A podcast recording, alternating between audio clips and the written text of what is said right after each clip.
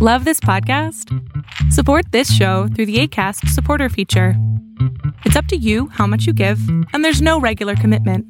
Just click the link in the show description to support now. This is Rebel Guru Radio with best-selling spiritual author Eric Pepin, Season 2, Higher Balance Classics, Timeless Teachings. Rebel Guru Radio is sponsored by Cramp Medic, the most powerful cramp fighting supplement on the market. I think it's an excellent product. I can honestly say for myself, and this is, of course, uh, difficult to say because it's coming from me, but I hope you take my word on it. I don't think there's anything out there better than Cramp Medic for leg cramps. I used to get them on a near daily basis, maybe every couple days. I know that uh, when I had my motorcycle or bicycle, uh, my legs would be the worst. I would wake up in the middle of the night in pain. Uh, there have been times where I've thought about maybe I should go to the emergency room. Since I've used Cramp Medic, I probably use one serving and I will not have to reach into using this again probably for two, two and a half weeks. That is more than double what I felt was the recommended, like once for every seven days. That's how effective it is. I do think that people need to use it for two to three times to build up somehow in your in your system. We have mainly all positive reviews. Apple cider vinegar is what is going to reduce, you know, acid buildup in your muscle tissue very rapidly. Cayenne pepper is going to expand your capillaries to move that blood into those tight cramping muscles that just do not want to let blood in there to soften it. It is very, very effective. It is going to get in there, electrolytes very fast. It's going to do the job. It's just a great product, and that's what I have to say about it. Crampmedic.com. The other thing I wanted to say is the Higher Balance Institute store, HBI, or higherbalance.com. Uh, we've worked very hard at reducing and slashing the pricing, trying to keep it as a mainstay price forum. Uh, people have said over the years it's too expensive for them and they can't afford it. Uh, I don't know what the next excuse is going to be because it is extremely affordable. Um, we're doing our best to do that, having Cramp Medic, finding other stuff to maneuver around so we can keep this thing going uh, has allowed us to bring those prices down. Uh, we do have a lot, a lot of material, a lot of classes that are really excellent, I feel. Uh, you know, going probably for several dollars, some of those classes. Uh, probably at least 70, 80% off of what we charge, maybe even more. Uh, one thing we may do is maybe change around in the store, like uh, uh, bi monthly or something, which modules we're offering because there's so many. I think people get lost in it. So if there is something you want, I strongly suggest you grab it before we start moving it around. But it will come available again. It just may take six months to a year before the, all those other ones start arriving uh, back for availability, and we're going to start taking down some probably to try to keep some organization to just the, the bulk of uh, information here, which I'm very proud of. Um, so that's what I have to say on that. Please check out Higher Balance Institute, uh, you know, or higherbalance.com and uh, support Higher Balance. Please get uh, try out uh, Cramp Medic for family, friends, anybody who has leg muscle problems or any kind of muscle problems in particular. It it truly is the best product out there. No foams, no creams. You don't have to run to the bathroom if you're working at the office to put on foams on your leg by pulling on your pants and trying to get to your legs. Uh, no need for tablets. One shot, seven days, phenomenal.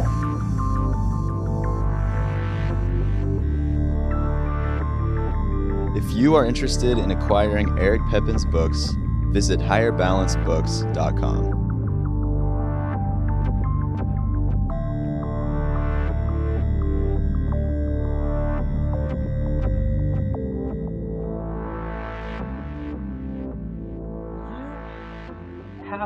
realize that it is in all of our nature to help people. That is a white cell thing, is to feel this need to give. I can't explain it fully. I can give you a good understanding of it, but it's this need to give, this need to help, this need to support, this need to nurture, this need to love, this need to direct, this need to give, and it runs deep in us. The problem is, is that we have to realize that we can give now to a few and it's going to take everything from us. Or we can take the time that we're given to the few and focus it so we can learn what we need to learn and to become who we need to become to enrich us to grow strong. You can you can take a tree and plant it and if it bears one or two fruits or whatever and start picking everything off, you you taking the strength of the tree away from it more or less. You have to have patience with it and let it grow strong and large, lots of leaves. Let it empower itself before you start weighing its demands on it. If you start using it right away, it diminishes it from its ability to grow to its full potential. If you're saying you're picking leaves because you need to do something with the leaves and you're leaving only a few, it's the energy it needs to get to where it needs to go. If you could just be patient, it could feed so many. It could give to so many if you would let it grow. And it's the same thing. What you have to realize is you're not always going to be able to make everybody happy. You're not always going to be able to help everybody. You're not always going to be there for everybody. Okay? You can do the best that you can, but people will always, always use you up. It's in human nature sometimes, I think, to want, want, want, but very rarely, if seldom, give. And not that we have a problem with that. We're very giving people. We're very, very giving. But the point is, is you have to say to yourself and me as a teacher, I look at you and I say, do you have the strength to do what you need to do to step away from people so that you can become strong enough someday to help many? You're more good in the end. The need for the many outweighs the need for the one or the two or the three. And you have to realize that at this stage of the game. And so it always goes full circle. You know, you can look at it in any way you want, but it, you know, you got to build your, your life around your spirituality, not your spirituality around your life. And then you have to make selective choices and, and be careful not to burden yourself. I just want to be very loud and clear about how I feel about this. And I, I'm very firm about this. I feel, I feel very strongly about, you know, you've got to go to school. You've got to achieve that. No one else is going to be able to feed you. No one else is going to take care of you necessarily in life. And the main person that you need to count on mostly in life is yourself. That's being self sufficient. That's being individually strong. It's okay to, to turn to people for nurture and love, but you know, even though that person's intentions may be the best that they're going to take care of you, it doesn't mean that in life something horrible doesn't happen to them and then they can't help you and they're not there no more or, or God forbid that you have to take care of them. So making yourself strong and capable in life is very important. And I, I think that's something that, that I, as an influential person in, in people's lives, have to have on my ethics list as being a high priority, that I'm supportive of that, and that you don't feel that you're going to lose out on something or that I don't make the effort to, to compensate you for your time. Do you see what I'm saying? And I can only help you as much as you communicate to me what's going on in your life. Okay? Okay. So, where are we now? So, you've been listening to some of the old classes um, while you've been working or whatever, and you have that opportunity to listen about what four hours, eight hours a day for the last what month. Anyway, so I'm sure you, I hopefully you have some good questions for us, and you know I shouldn't really word it as good questions because I think questions are always good. It's just from what perspective and, and what the answer means to you. So um, I think that we're just going to have a little open forum. You guys can ask me whatever you want tonight, and we're just going to have a, potluck and see where it takes us. Um, the first question I have uh, is regarding entities. Mm-hmm. To be able to see certain things dimensionally, mm-hmm. you must reach a certain uh, tonal vibration. Mm-hmm. Um, my question was, do entities need to change tonals to affect this tonal reality? Um, or is it a simple matter of con- uh, concentration of energy? The question is in order for people to see entities or to experience them on a, on a willful level, like you are choosing to, to look or seek for them, uh, it is acknowledged that you have to raise your tonal or raise your energy, which some people may not understand what that means, which we may get into or not. Uh, the question from that is, is do entities need to change their tonal in order to see us or to affect us? And the answer is very simple. Uh, you can I can word it: what goes up must come down. Uh, an entity is purely on another frequency. That frequency, just because we say a higher frequency or lower frequency, it's really again terminology in our way of perception that we use it, and it's really not true to say that a higher frequency or lower frequency. It's true to say it's a different frequency. So in order for them to move into our frequency, naturally they have to effectively will or control their consciousness enough that they can come here. Okay? This is very difficult to do. As you know, it's difficult for you to reach another level. Think about how difficult it is. If it was easy to do, I would think that there would be so many entities moving through here, it would be profound. Okay? So now, when you really think about this, you know, I see that some people have a certain smile on their face. They're like, that makes sense because it's that difficult for us to move into that frequency as it is for them to move into ours. And this is why there's so few in, in between. And this is largely uh, another factor is because you always say really the most gifted people or the most skilled people can move into those dimensions. Well, when you think about the entities that come in here, okay, they seem to be pretty amazing. Well, of course they are because they're very disciplined wherever they're coming from.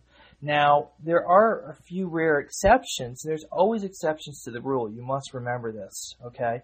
Um, there's no way to explain every detail in our life to somebody, every circumstance in a general conversation. There's always some, some, you know, throw in that you can't think of or you haven't thought of or, or there's many complexities. So whenever we have conversations like this, we're, we're covering the generality so that you get the concept and you can work with it. Okay.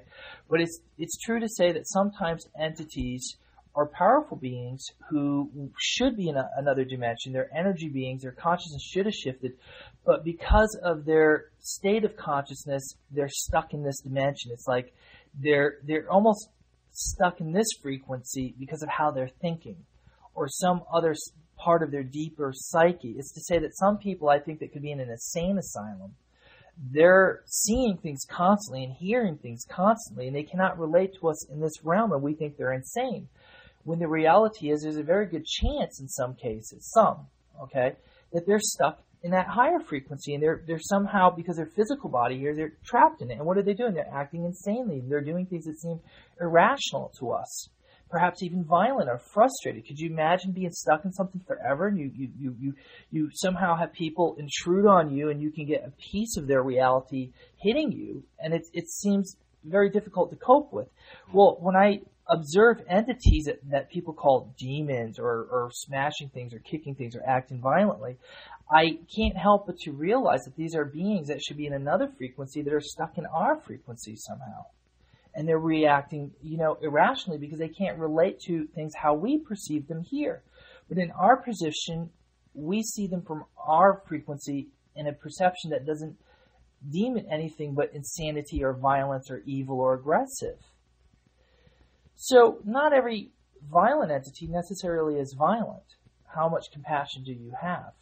And not, you know, it, it gets into a whole, you know, a whole mixing pot of, of possibilities.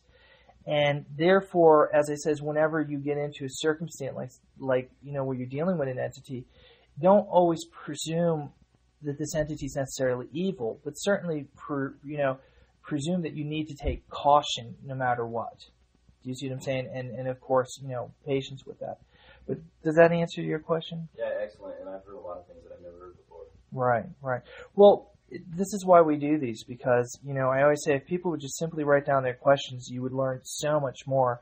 And no 60-minute class or four-hour class or even a 10-hour class in the subject is is completely going to cover it. That's like saying you're going to cover the topic of art in a day. I mean, it's just not feasible. Go ahead. Is there a difference between dimensional beings and entities? Mm. Well, dimensional entities and entities, we, we tend to use words a lot that are, are kind of vague, and we're we almost have gotten to the point where we've created our own language and it's almost like you got to listen to these conversations and have me break it down when new people ask things, just so you can go, oh, I mean, you know, it makes sense. When we say dimensional beings and we say entities, entities generally mean beings that are dimensional beings in our own reality here in what we consider our physical dimension that we relate in. So if something were to say there's an entity or a ghost, ghost is usually referred to as an entity. Um, so we, we use the word entity and naturally assume it's a being from this or in this dimension. A dimensional being would be a being that's necessarily in another dimension. Okay, now if we were in that dimension, you could call them an entity, or if we were in that dimension, we would be called an entity. Do you see what I'm saying? So it's not necessarily to say that that's exactly, you know, in Webster's dictionary what it would mean in a dictionary sense, but because we are dealing with such a vast paranormal, you know, universe that I work with and, and I give insight to, um, we sometimes have to coin our own little phrases to kind of navigate through all of this information. And in that process, words sometimes take on multiple meanings. And so you, you almost have to be around long enough to kind of know specifically what we mean by that. It's, it's to say, uh, I'm sure there's a lot of words that we use that have multiple meanings, okay? And I hate to get into the, the, the negative context of the F word, but I mean, you, you can think of there's a lot of variables, positive, negative, and indifferent, that you can come up with it. It's kind of the same way. We, we've come up with different phrases to keep it simple, and I think in the process of keeping things simple, there's a different kind of complexity that's, that's come out of that. So. Now, if we were to go into the entity's reality, mm. would they be surprised to see us I think so. I think that in many cases, sometimes entities um, or, or, dimensional beings, if we're going to look at it that way, um, do react to us sometimes surprised or shocked or or you know how to relate to us. In some cases, um, when we do move into other dimensions, it is in many cases they don't even sense us. It's like the same reason why a lot of entities would be here and we don't even sense them. When we when we're thinking about these different dimensions, we're really thinking in very crude levels. We're like saying like lane one, lane two, lane three, lane four. And if you're in it, we're assuming, well, you can see everything there. It's to say that, I always say there's micro lanes in each lane. Do you follow what I'm saying? There's like a thousand little micro lanes. So even though you're in that other dimension, you're still not of that perfect calibration to fully be there. And the means by how you're getting there is really you moving your consciousness into that dimension per se, than to really say that you're actually going there because your main being is here. And until you've actually left your main vessel, your main rootedness in this dimension, which is your physical body, you're not really in any of these other dimensions per se 100%. It's a part of you. It's like being in two places at one time. Do you follow what I'm saying? It's to say that, that everything of the planet to me is an organism. But when we shoot a satellite outside and it's getting data or it's going through our solar system getting data, it's an extension sending back information. Or it's to say that your hand is reaching out, touching something, but you're really who you are, where you are, resides within the brain almost. So this hand is, is like a satellite. It's just hardwired, more or less. Okay? But it's to say your eyes really are probes, seeing in a distance that you're not physically there, but you're, you, you have all this data of your awareness. So it's a different kind of sensory. And your ears can hear things in a few hallways over and create a model in your head of what's over there, what you can put a, a face or an object onto whatever you're, you're hearing. So it's to say that there are other parts of your capability you're not aware of yet. So when people often say that they're doing astral projection leaving their body, they're not really leaving their body per se in the context that you've left this, this blob of flesh on your bed that you call yourself physically. It's to say that you've created this other part of your capability to move outside of your main source. Okay? So when we go into these other dimensions, in some cases, I think a lot of beings cannot necessarily detect you or sense you, and in some rare cases, what they would become or a sensitive, maybe that kind of being would pick up on you. Like the same thing here, a sensitive saying, "Oh, I, I sense or I can feel things." So there's there's many many avenues to to reflect on. Do you see what I'm saying? And I don't think any one statement could be considered 100% this way. There's there's a lot of variables and possibilities, and that's what I'm really trying to say is that it would take some serious reflection to write them down and to categorize everything. And I don't think anybody in any one dimension could really fully capture the complexities of some other dimension. You know what I'm saying? Without being there and living in the moment there. So it's it's really you you can travel there, but to say that you can go to Greece or you can go to Italy and you could spend a month there. Does that mean in that month that you've really captured the essence of life and culture there the way that a native would? Do you see what I'm saying? So again, is we have to be very careful. And as me as a teacher, people just assume that I must have everything exact. And then if I go back or I change something because I think about it, they assume, well, oh, there's an imperfection here. It's it's it's really just so much that you, you it's it's translation. What is lost in conveying my thoughts of that place or what I know of it, and putting it into English or human terms or in a sense that you can experience it. And what are you experiencing on your own side after I've given it to you? What are you really thinking? Are you really getting what I'm getting or what I'm trying to project? So, so does that answer your question at all? Excellent. Okay. Um, is it possible for you to go into any of the aspects of how we move into that astral projection kind of side? You know, that's mm-hmm. been really class. Like, what do you mean how we move into the astral projection? Like how you achieve astral projection? Yeah, like like what uh-huh. techniques are helpful mm-hmm, mm-hmm. Well, I would rather commit a whole class to that. I mean, I'd rather just cover little bits and pieces because we'd never be able to finish the rest of these classes, and we don't want to really be up too late with this conversation, being that we all have commitments tomorrow morning. Um, what I would say is, is there are certainly techniques. Um, there's a good number of techniques. One of the main ones for astral projection is what is called lucid dreaming. And lucid dreaming is when you kind of are half asleep, half awake, and you focus on this technique. There's various ones where you're expanding your body, going small, going big. And what happens is, is you, you kind of supposedly go into a dream state of mind, but the idea is that you realize you're dreaming. And once you've done that, it is believed that you're able to, to control where you go. And presumably you're not having an imagination now. You're actually moving in some other place or some other world, okay? Um, there's many, many techniques. It, that would not necessarily be my choice of technique. That's pretty much the one you will find in most books that, that say they're going to teach you astral projection. Anything else? Okay. Okay. Uh, you were giving uh, an old class, and you started talking about the time you were in New York and you were uh, the victim of a psychic attack. Yeah. Um, my question was, you gave the analogy of uh, of the box and thinking in reverse was the phrase you used, quote, thinking in reverse. And I and I thought about that for a long time, and I thought that was a, a neat phrase that you used, but you never really got around to explaining it. Uh-huh. Um, it was a term you used to project energy. Uh-huh. Uh-huh. Well, again, here we here we go into if I explain that, there's a good chance that you guys will, will be able to, to do things that I'm not exactly sure that you would be ready to do. Um, you know, I'll, I'll throw a limited amount of information on it, and you know, again, it, there's a lot more to it to really to get it down. Okay, but to to, to think in reverse, remember that to think in reverse, first of all, you have to, to take the assumption of just reversing thought. So just the conversation of what you think that that statement means literally may mean something completely different than you assume already. Because just to think in reverse, you already are thinking in a process that seems logical to you. That that's not reverse. It's truly it's truly thinking in the normal process of taking that concept on. You following me? Mm-hmm. Okay. So it gets into a little bit of a brain twister here.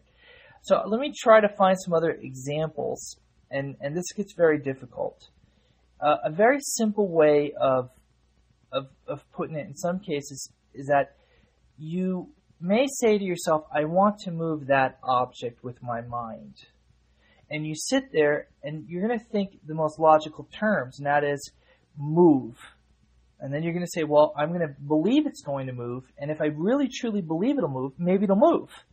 And you do that for a while and it doesn't work. And then you say to yourself, okay, well, I'm going to, to think that it already has and it's going to do it again. And so you, you go through all these logical processes that don't seem to really achieve anything.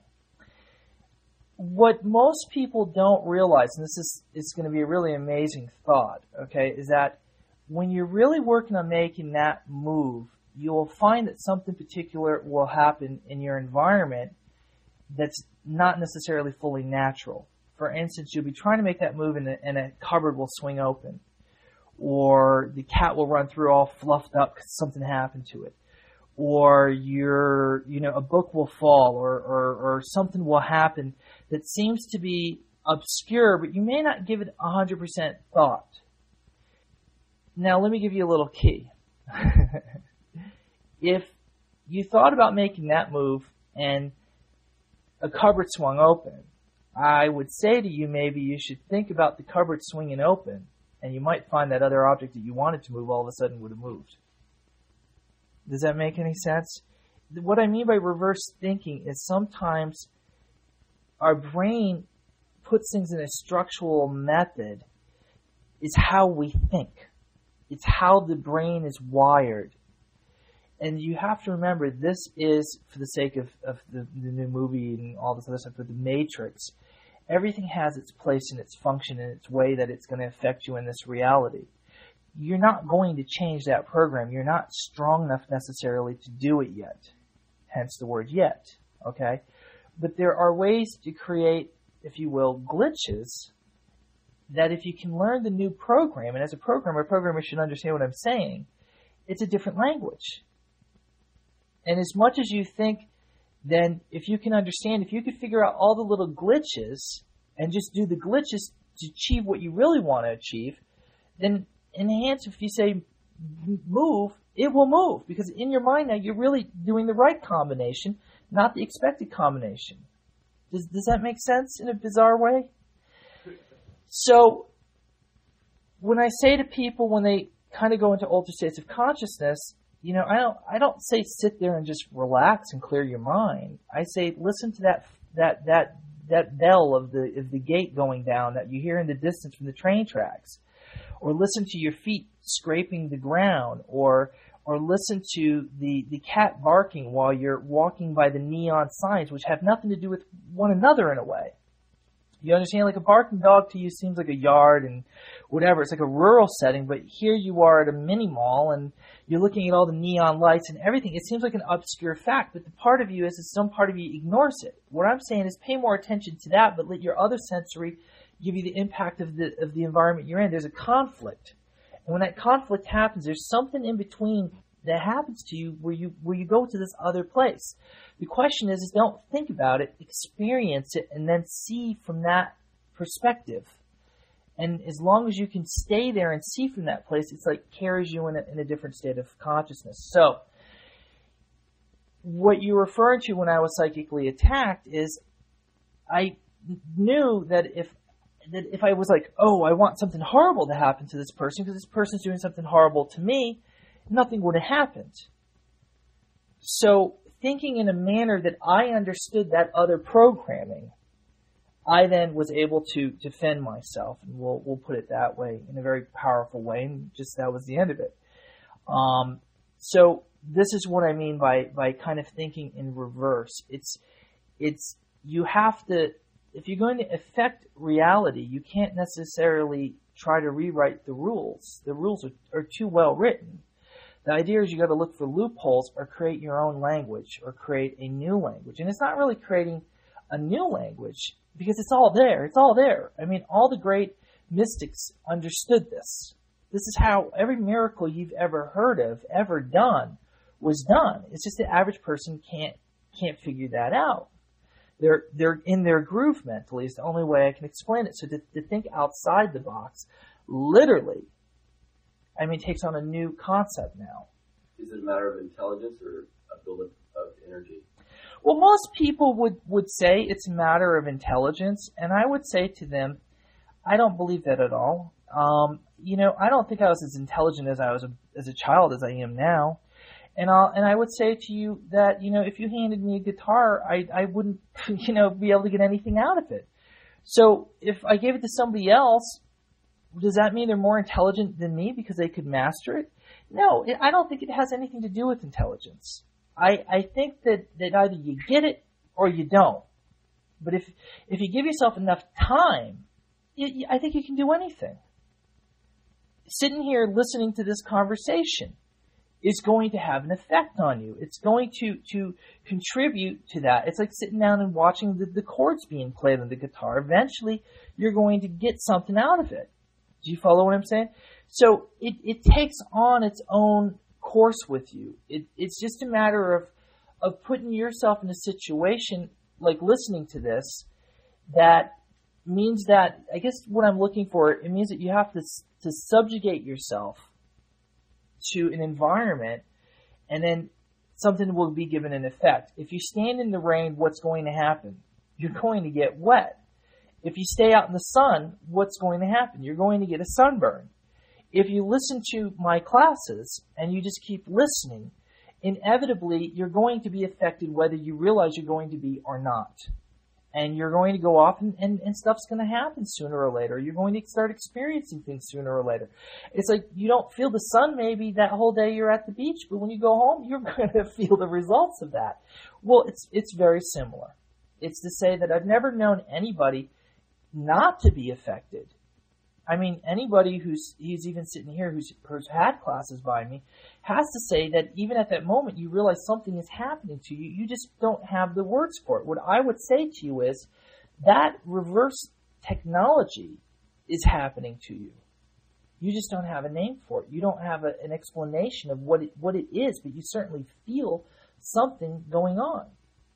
You know something's going on. Your inner senses are saying, "Hey, some, something's happening here." And eventually that is what leads to a higher state of consciousness. You eventually have this breakthrough, which I have heard many people call enlightenment. And I don't necessarily believe it's enlightenment, but a lot of people are out teaching and, and professing that's what they've done. I, I, would say it's a profound level of knowledge because anybody who doesn't know any better is going to go, this must be enlightenment. All I'm saying is if that's enlightenment, you get, I get news for you. It gets a lot better. Does that answer the question? Just for me, yes. Good. So, uh, as I've said before, my my goal is, you know, I hate to say it, but it's like keep it simple, stupid. I think that most of the spiritual teachings out there in books and ancient texts and transcribes and translations and and all of these new modern gurus, I I think that they're probably for the most part putting some good stuff out there. There's no doubt about that. But I, I think the people that they're trying to reach, in some cases, they're missing and they're really just over complicating it and over gunking it and overdoing it. And I think that you can take something very complex and just make it really simple. And if you get it, you get it. It you, you don't have to understand the whole novel. You just got to get it. It's that simple. And that's you know the premise of what I teach. At least everything that I teach is based upon how can I make this simpler so that someone can, can just get it and understand it? Now, what I just explained to you may not be something new. It may not be, be something profound to, to other spiritual teachers, but I can guarantee you if they tried to explain to you what I just explained to you, your head's going to be spinning. And they're going to have umpteenth various Sanskrit terminology maybe for it, and they're, they're, you're going to have to transcribe a half dozen things in order to, to begin reflecting on it, and then they're going to want you to take another eight months chewing on it and then get back to me on it. And you're still going to be scratching your head, not knowing for sure if you got it or you didn't get it. All I'm saying is, is this is how I throw it out. In the end, you got it. And you got it in 10 minutes or 20 minutes. That's the best part. And that's what I try to teach everything that I teach. I try to keep it simple. And, and you don't have to be a rocket scientist to have enlightenment. Enlightenment is a path of the heart. It's not just a path of the brain. That's what you have to know. Okay? I want to explain this out of respect for you. Um, mm-hmm. The reason I wanted to uh, ask you this is uh, there was a lot of similarities in, in the mm-hmm. things that you mm-hmm. taught us and the things that are in the book. Mm-hmm. And I understand that a lot of those concepts you already knew of. Mm-hmm. Um, the similarities that I saw, and I was really surprised by this, and I see this in mm-hmm. in a lot of books that you've never read, mm-hmm. um, are how the astronauts said when they when they were mm-hmm. in space and they mm-hmm. saw the planet, mm-hmm. they realized that the planet was an organism. Correct. Um, one of the other similarities was uh, Gurdjieff also used the do re mi kind of levels for people when Absolutely. And before Gurdjieff used it, this you could say the Sufis used it. And a few hundred years before that, if you go into Arabic culture, and I don't want to give away too much of that, you'll find out where he learned it all. A lot of the knowledge is not necessarily new. Okay? A lot of the knowledge is is reinvented and put into terminology for our generation. There's an old saying uh, is that Old teachings can be powerful, but they're only as good as they're brought into the modern consciousness. If you were to use an old technology of, of understanding, today, it, it does not fit. Do you follow what I'm saying? We're not going to build houses out of mud and hay necessarily. It's not to say it doesn't work. If you went back a few thousand years ago, it would have been the greatest thing compared to a cave, having to go look for one. So, as far as using terminology, it's to say that I'm always looking for a better way to say what I know already. And I think every spiritual teacher is. How do I take what I know and simplify it? If someone is going to simplify it in a great way, of course I would want to borrow it. Of course I'm going to use it.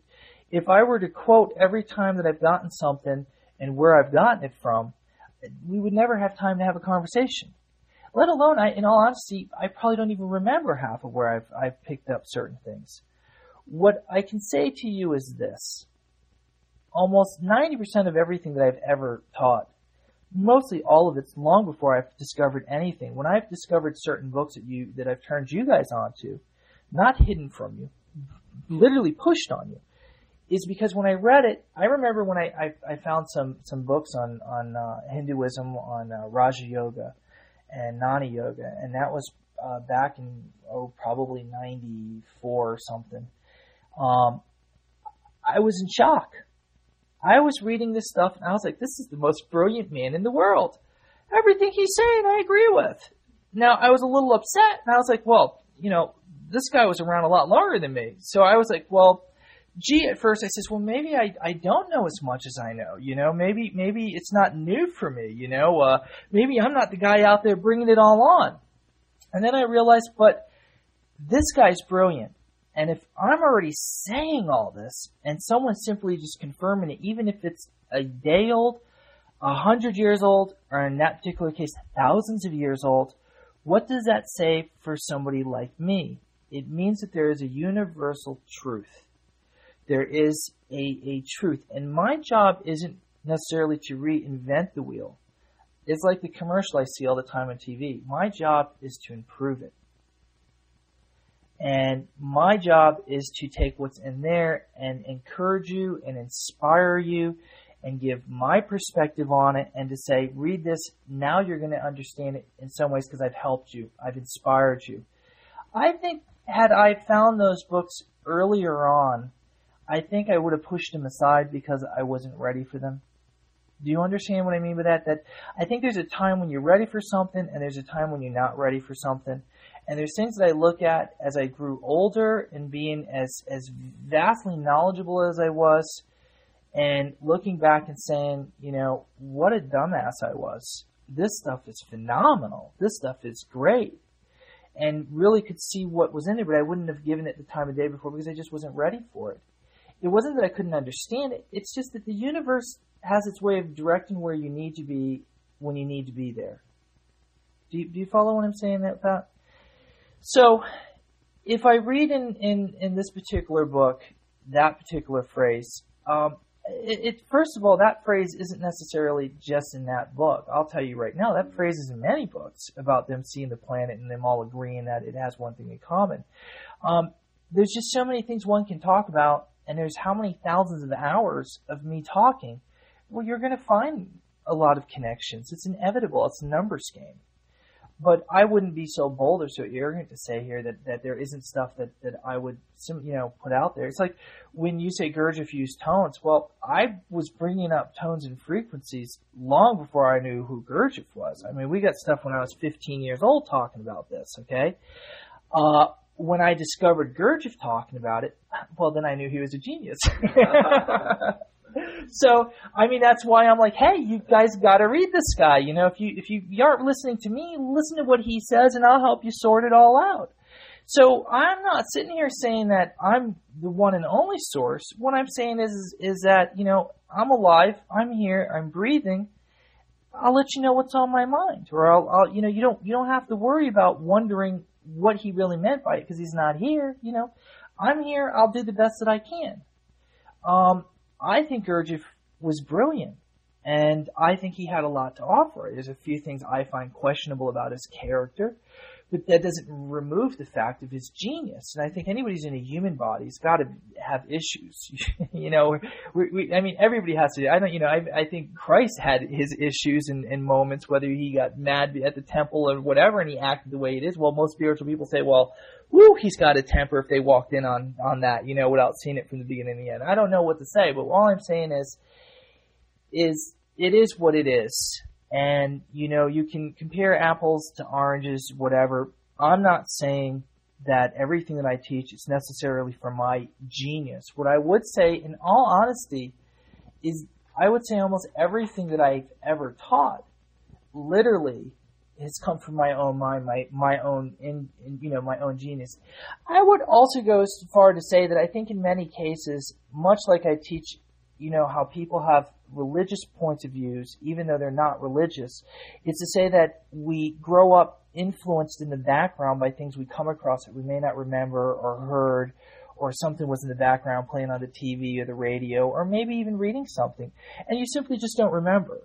Okay, now I'm not saying that that couldn't have happened and inspired some of my own reflections or, or how I came on ideas and stuff. Um, but for the most part, I would say it's it's largely inner memory and that inner memory surfaces. And the Gaia mind is really the, the source of a lot of that when you reach a certain stage of consciousness. Now, most of the stuff that most spiritual masters have reflected upon now is part of the Gaia mind. So it only makes logic to come up with similar terminologies when, when you're trying to, to translate or to give this knowledge to a newer generation. Does that make sense? Does that does that help answer it? So.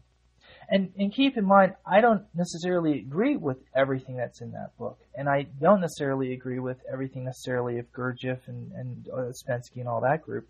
Uh, and, and if you came to me and you asked me specific questions or you were asking, certainly I would give my, my debate on that and my, my rebuttal on that. Um, and then, of course, I see a lot of genius there also. So. Yeah, I really found this book to be a, a great mind opener well, and, and that's why I recommend it. I, I don't, you know, I, I certainly don't say just read my stuff or listen to my tapes. Um, I, I want people to, you know, if I think something's good, people are always asking me what, what inspired you or what do you think is good? And, you know, I'm, of course, humble enough to say, you know, here, this is, this is what I think is good stuff. Okay. The, the next two questions, um, have to do with God.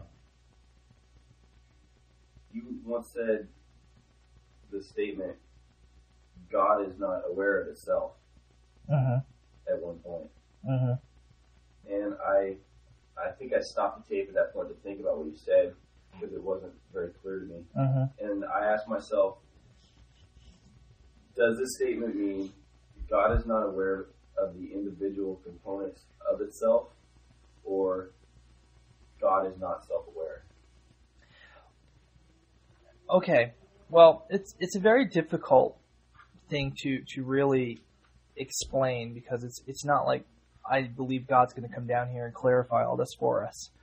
So what I what I would say is this: I you, really are asking yourself, is God intelligent in one way? Okay.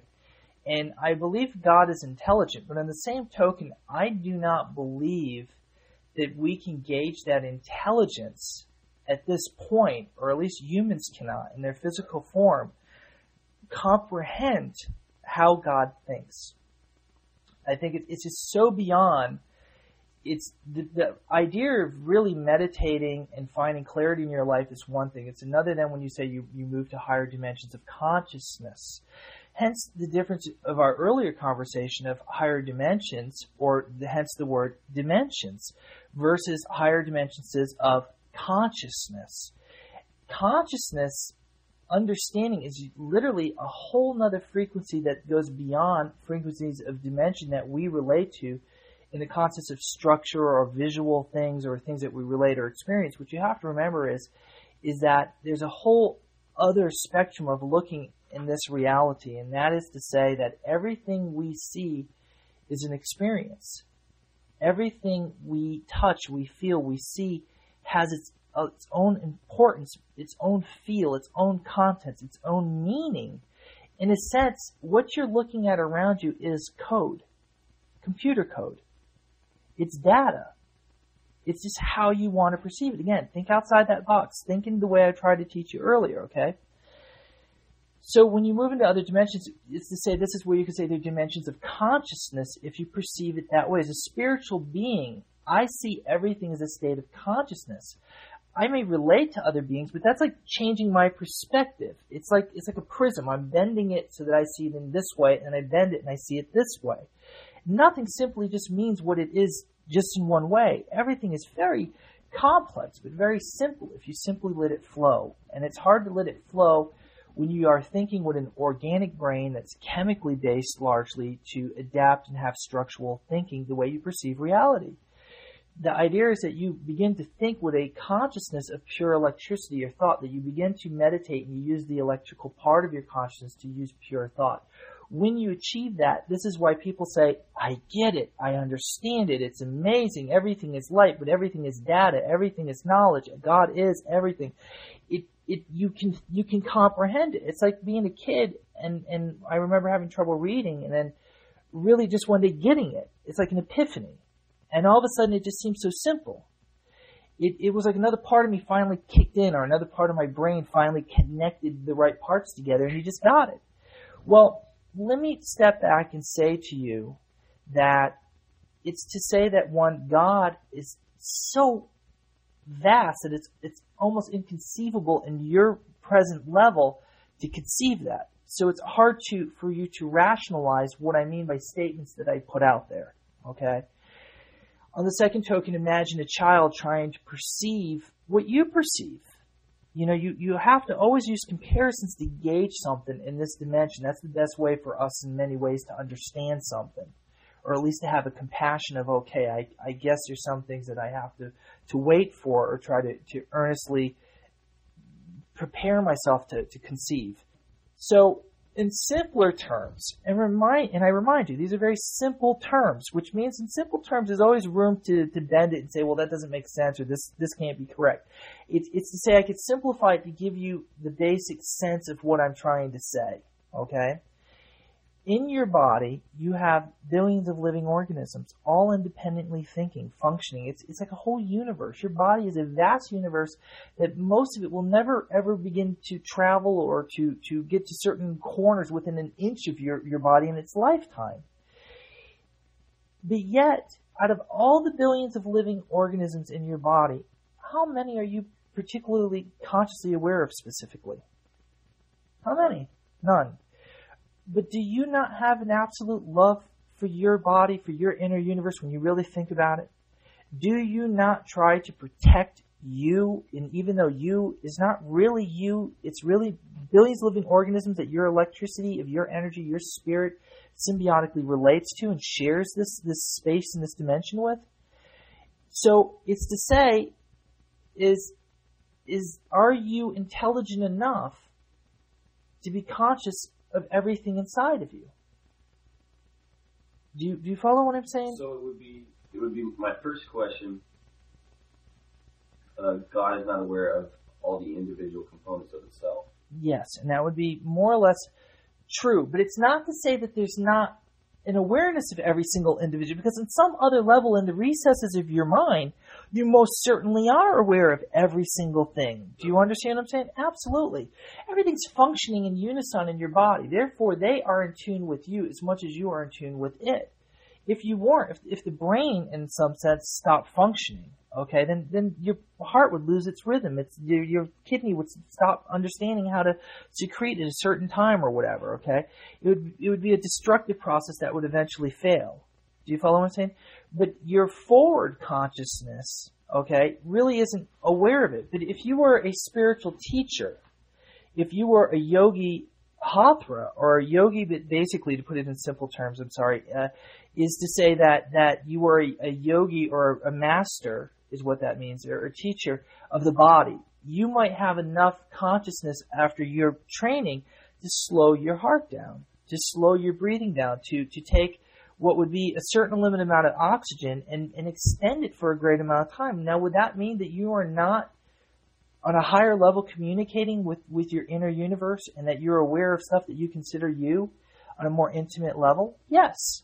I think everybody has that potential. It's just it's just whether you can travel interverse. Well, I believe that as individuals we can travel out of Earth. We can find God, but we have to travel through our consciousness, which changes into energy, which changes into frequencies, and we move through a different kind of movement, and we can approach God. And while, while you're describing this, we should keep in mind that uh, we should try to compare the way that we think with our body parts with the way that God thinks with it. Exactly. And, and again, this is where it gets very dangerous because when I really try to simplify things, we're really skipping over really a lot of details, okay? And and you must always remember that. And in the process of making something simple, you know, an intellectual person would go, well, that doesn't make necessarily, it makes sense, but boy, you know, there's a lot of other questions there. And we can do that some other time. But to keep it simple is to say that your body's very different than the universe, but in some ways there's a lot of similarities. So for you to bridge the concept to say a child could not perceive what you could understand is to say that also by you not being able to relate to every single thing of your, your inner universe of your physical body, it's not to say that the universe is identical to that either, but it's to give you a concept to maybe appreciate something that's very difficult to understand. Do you think it's important then uh, to also, while you're thinking extroverse, to also think introverse? Well, yeah, and that's very traditional. I mean, there's there's teachings without getting too deeply into that that teach you that by removing yourself from everything to going back to the inner core of what you are, that everything came from the universe. So even this planet, your flesh, the molecules, all still came from one source. Well, they believe by traveling backwards that by getting to the source of where you were created gets you back to the creator. Do you see what I'm saying? Now, I don't necessarily agree with that necessarily, okay? I don't think that's the best route to achieve your goal unless you got, you know, 40 years to, to blow. Um, my point is, is that when, when you can simply understand what we are talking about, you don't have to understand the complexities. But right what I said earlier is happening right at this moment. Just by sitting in this conversation, already all of you guys can feel that gentle hum inside of you. You're just not aware of it. Now I'm pointing it out. You think about it. There's a certain quietness right now as we're having this conversation. Like there's revelations going on at some higher level of yourself that you're not even fully understanding. So like being in the sunlight, you know, you're going to get a sunburn per se, or if you stand in the rain, you're going to get wet. By us talking about this, you don't need to worry whether you have to reflect going forward or backward just because you you get it in the most simplest level is all that matters right now because the rest is just going to happen. When when you stand out in the rain, you're going to get wet. What you really need is is already happening to you. Just let it unfold like a flower in the sun. It'll happen. You just have to keep entertaining these conversations. Do you follow what I'm saying? And and later on, when we do classes, I'll show you how to, to set it off. I'll show you how to get to where you need the sparks that you need. But necessarily thinking about whether you should be reflecting on what you are and where you're going is not for me to say you need to or you don't. It doesn't matter. Just because you understand it means that you will now. Whether you are doing it on your forward thought or not, in your recesses of your mind, you are a constant motion. Do you understand? It's it's like you're already thinking about it because you understand it. Is the best way I can explain it. Maybe I'll find a better way later. Does that make sense? Sometimes by over complimenting yourself or thinking too much, it's doing exactly what I'm saying about trying to make something move. And this is why I guess I'm trying to steer away from it. I'm trying to make you understand because I'm, I'm sure people are scratching their head is why didn't he say you should or shouldn't or whatever. What I'm saying is if, if I suggest to you you should or you shouldn't, I'm not achieving what I want you to do. Do you follow what I'm saying? I'm actually, in my opinion, misguiding you. Does that make sense? And that's why I'm steering away from it because there's certain parts of my consciousness that know if I tell you that, you're going to be stuck in what I call a place. And I feel that this is what happens to most people when they try to do their spiritual work on themselves or when they read a lot of spiritual books or when they get involved with certain teachers, they hit this wall where they don't they're not finding anything. They're not they're not happy. It's just like, you know, some of you guys know of a, a particular person um, where he meditates for eight years, ten years, and he's into all these different formulas of meditation. He's studied and you know, basically lectured on um, the uh, Bhagavad Gita.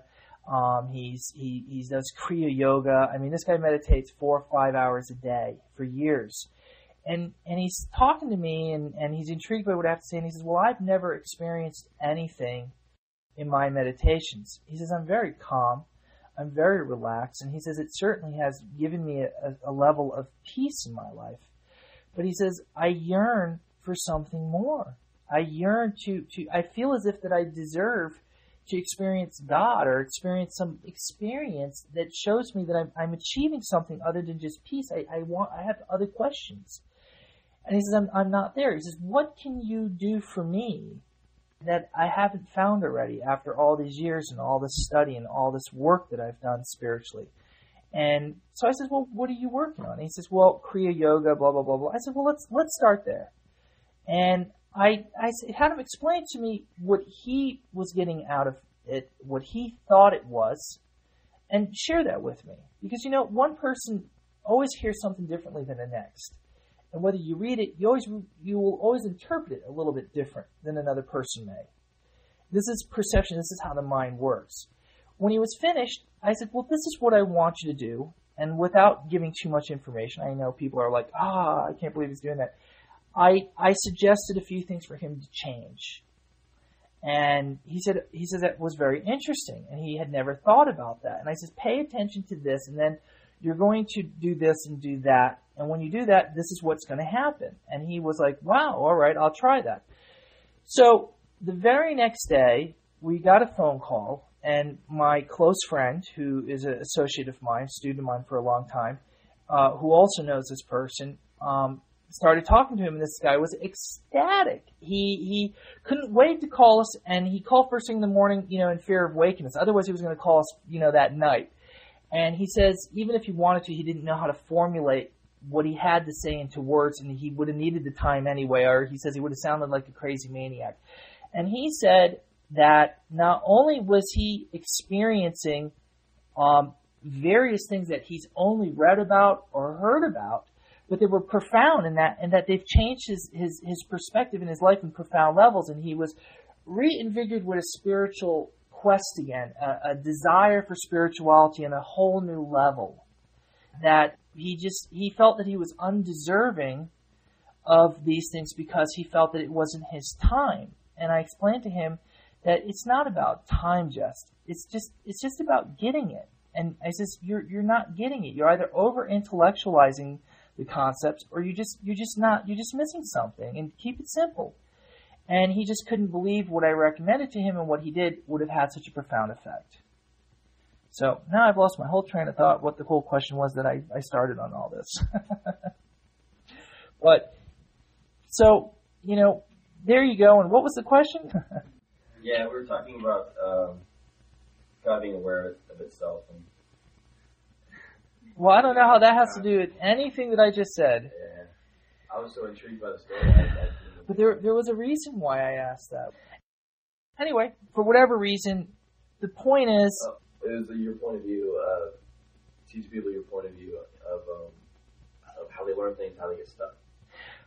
Right. So how you learn is very important in what you learn, and it's it's that's why it's so important to have somebody kind of teach you directly, or to have a, a good source of of what I call current knowledge.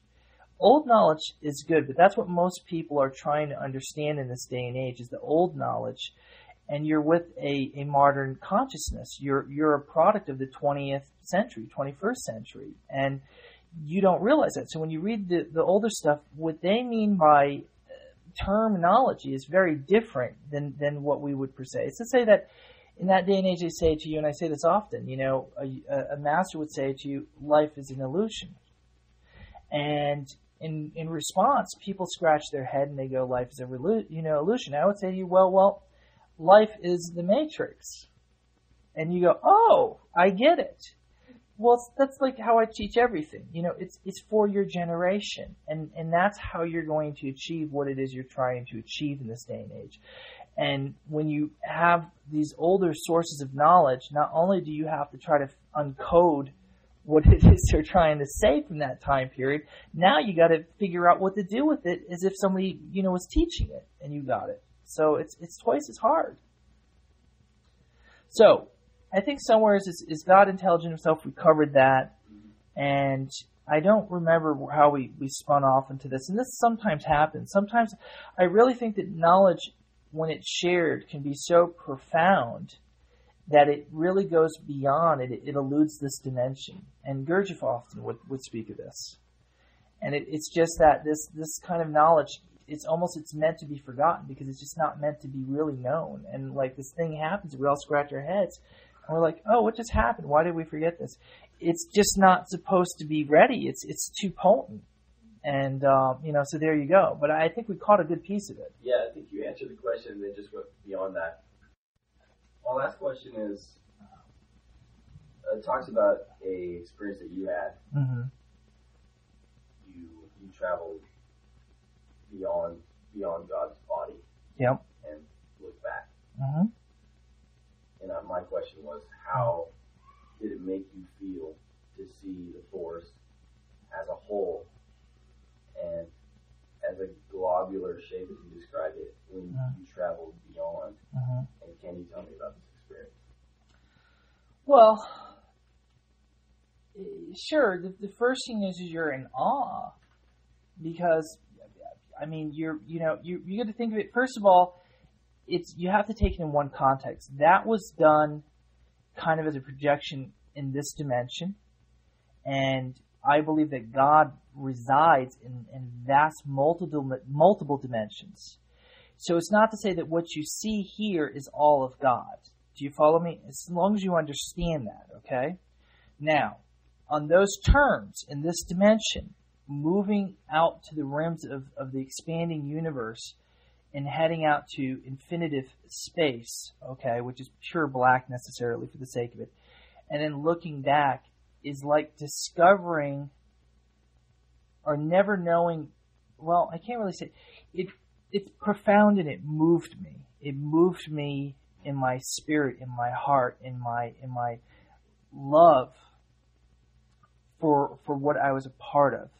It is to say that when you look at it, you see a reflection of yourself, or you know this is what I am a part of. And I think every human being, every sentient being, every living being, whatever you want to call it, has that that need because of, of the dimension we're in and because of the physicalness that we are separate beings in many ways, that we're always looking to bond with someone else or we're always looking to, to have somebody to touch or to feel out in our exterior.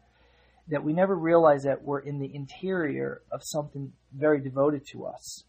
And for us in our way of thinking, how our brain is designed in this dimension, we almost need to extract ourselves to, to see what it is we are a part of that we can we can feel that we understand we get it do you follow me and so when i when i experienced that as a as a human being in a sense and also for the parts of me that were spiritual because i had never perceived it even as an energy being per se in this way it was very profoundly beautiful but it was to say that that other part of me finally understood what it was to be to be part of something or to be to be within the womb of life.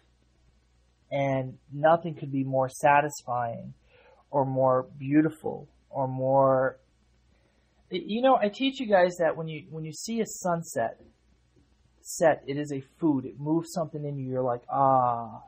And when you see a mountain or birds flow through a tree, there's a certain moment that you capture that's a food. It's like a frequency inside of you that feeds some other parts of your being. Or a beautiful piece of artwork. It's, it's like eating food and you're gratified. Well, this is like an energy food. And, and Gurdjieff speaks of this and, and other teachers speak of this.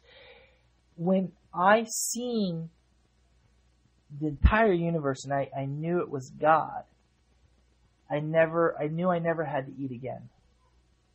Do you understand? This Is the only way I can explain it. I knew that my spirit was so fulfilled so deeply. It was that that encompassing, that that overwhelming, that gratifying. And it, it changes you profoundly, profoundly forever. Now, we were discussing you with your meditations, and you were recently discussing that you had hit a certain level in your meditation, and, and we were discussing that. And you said you went to a place you'd never been before, and I explained to you, oh well, that's the place that I went to when I had this one experience, and blah blah blah. You, if you keep hanging out there, you're you're going to have this this silver light thing or something will happen, and it's going to be very profound, and it's a good thing you finally got there, and in a short period of time. I mean, this has been you know you've been working at this for a little while, but that's a profound step. Most people never get there, by the way, sometimes years, and so you have to realize you've done this in a short period of time, months. Okay, so and you you really haven't applied yourself a lot as much as you did before or whatever you know what i'm saying so that, this is really something amazing if, if you were in spiritual community a lot of people would be taken aback that you did that so quickly so just so you can appreciate that and and that using what what i teach for a system did that for you and you gotta understand it's more than just the meditation it's being in this this knowledge that helps you do it. Do you understand? Again, it's it's standing in the rain. It's it's sitting listening to this stuff. You meditate. You don't have to think about anything. You, you that part of you now is already going to bring you there because some part of you gets it. So you will have profound experiences in your meditations when you get to that point. When your energy hits the frequency, it's your moment. You'll it'll come to you because you're going to it because you're ready you're ready because you, you understand it, your frequency as, as you've, you've earned it. And I think it's important to say that most people spiritual think that, that you have to be acknowledged by something outside of you. And they're waiting, like this guy waited all that time. And it's, and my philosophy, no, you earn it. You earn it and you deserve to have that experience. You earned it. And God gave you a brain so you could find Him, not so that you could just simply contemplate what He is. Okay? And therefore, everything that I teach is based upon the concept that if you if you spiritually work for yourself and you do for yourself, you should have profound experiences. And the only way you're going to have those experiences is is truly based on goodness. It's truly based on love. It's truly based on compassion because that's a frequency in your heart. And that's what your work is doing. It's releasing a lot of this lower crap. It's it's it's releasing you a lot from certain things, and it's showing you other methods of helping you to achieve that. So there's no fooling it. There's no like, oh well, I I can be a, a jerk or really negative or hateful and just keep practicing this technique. I'll get there. No, it's I often say to, to students, your frequency is based upon your consciousness. Right, wrong, and different. There is there's a universal understanding for right and wrong, and you have to correct yourself to such a level that you can't fool the universe. You can't fake it. It's a frequency. It's to say there's only so much light in this room. You can turn it up, you can turn it down, but there's a certain quantity. You could say, well, my eyes only see so much. If my cones of my eyes would be bigger, I could see more light. Well, I would say to you, there's only so much photons in the room then. Okay? You can't fake it to get to God. So as you work on yourself, you earn your frequency by cleansing yourself and purging yourself and reflecting and understanding beauty. When you understand beauty really in your heart, you can't fake it and go to God, oh, I get it. Isn't that pretty? You can't. It, it's a frequency. It's not a word. It's not a picture. It's not a thing. It's, it's a vibration. So you really have to really get it or you're not, you're not going to move to that other frequency. So when you finally get that frequency, it's as if the whole room brightens. It just happens. It's, it's like you can just move into that space and share with it, and it shares with you. So you earn it. You earn it. And if you're going to sit around practicing a formula or a technique, and it ain't doing nothing for you after a few months, and that's given it a long time in my opinion, then something's wrong. Something's profoundly wrong and you need to, to re-look and evaluate your situation. And I think that a lot of people blame themselves. I think a lot of people think, I'm not meditating enough. I'm not reflecting enough. I'm hanging on to anger too much. I'm, I'm this, I'm that. And I'll tell you what, if you are really working at it, the anger will wash from you. You don't have to remove it. It's going to fall off you. It's just going to happen. You, if you just simply listen to what I'm teaching you and you just listen, just sit in the rain it doesn't matter. The negativity is going to come off of you. The, the, the misconceptions are going to come off of you. It's just going to happen. because you have it ringing around in the back of your mind. It's there. You're, you're, it's going to float around with thoughts. And what you need will come to you. It's like eating fruits and vegetables. You're going to pass out what you really don't necessarily need, and your body's going to really get, take what it needs from what you have that you're offering to the best of its ability. It's the same thing. You're building your vibrational bodies per se, your consciousness, largely on the things that I'm invoking for you for thought. And you may scratch your head and say, well, I'm not doing this or that, or I'm not meditating four hours a day. But how come I, I can feel all these things or start seeing these things and, and this guy's doing it five hours a day? Because it, it's not just about meditating. It's not just about how smart you are if you get it or if you don't get it. Just apply yourself a little. That's it. Not a lot. And you'll know what you need to do. It'll come to you. It'll come to you. Certain things I say will, will hit you in such a way that you know that's where you need to be or what you need to do. You'll you'll just know it is because your dimensional body will go. Oh, that's it. Ooh, the, the banana over there looks really appealing. Yeah, well, you know, I don't want the pizza for some reason. It's it's good, but that banana, I know I need whatever in that banana, and it just seems good to me and it seems healthy to me. And other times, I don't want a banana. I want the pizza and that looks good to you and that's what you want.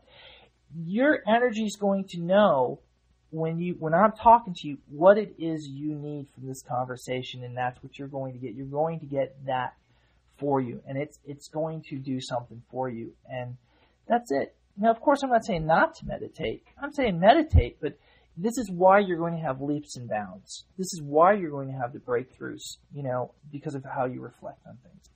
One's a very simple one I was just thinking this one day because we, we talk a lot about the the pineal gland and psychic yep. abilities.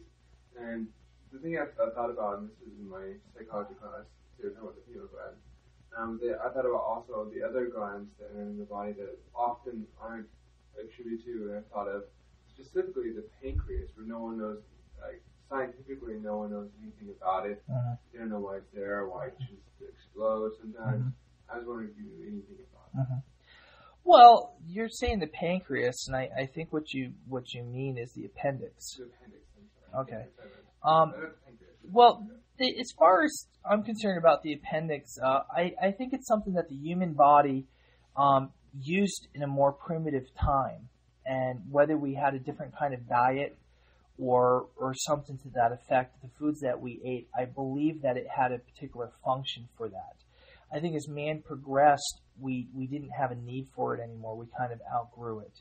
And therefore, I think it just kind of doesn't have a function. I think once in a while, like any other signal, whether it's genetic, whether it's it's allergy related or whatever, it can inflame for the cells or get a wrong communication. And even though it's not doing nothing, it's still part of a living thing. It is a living cells, you know, product there, and it's going to to have that effect. Okay, so as as far as that goes, now you were asking also about the brain, uh, the pineal gland per se in the center brain. What is it that you wanted to know? Well, I just wondered if there's any other lines that you're specifically mm-hmm. um, attributed to, to your teachings that, mm-hmm. that we, mm-hmm. as a as a scientific mm-hmm. society, haven't discovered yet or talked mm-hmm. about mm-hmm. really focused well, I do not claim to be a person who, who really has a good grasp on the biological functions of the human body.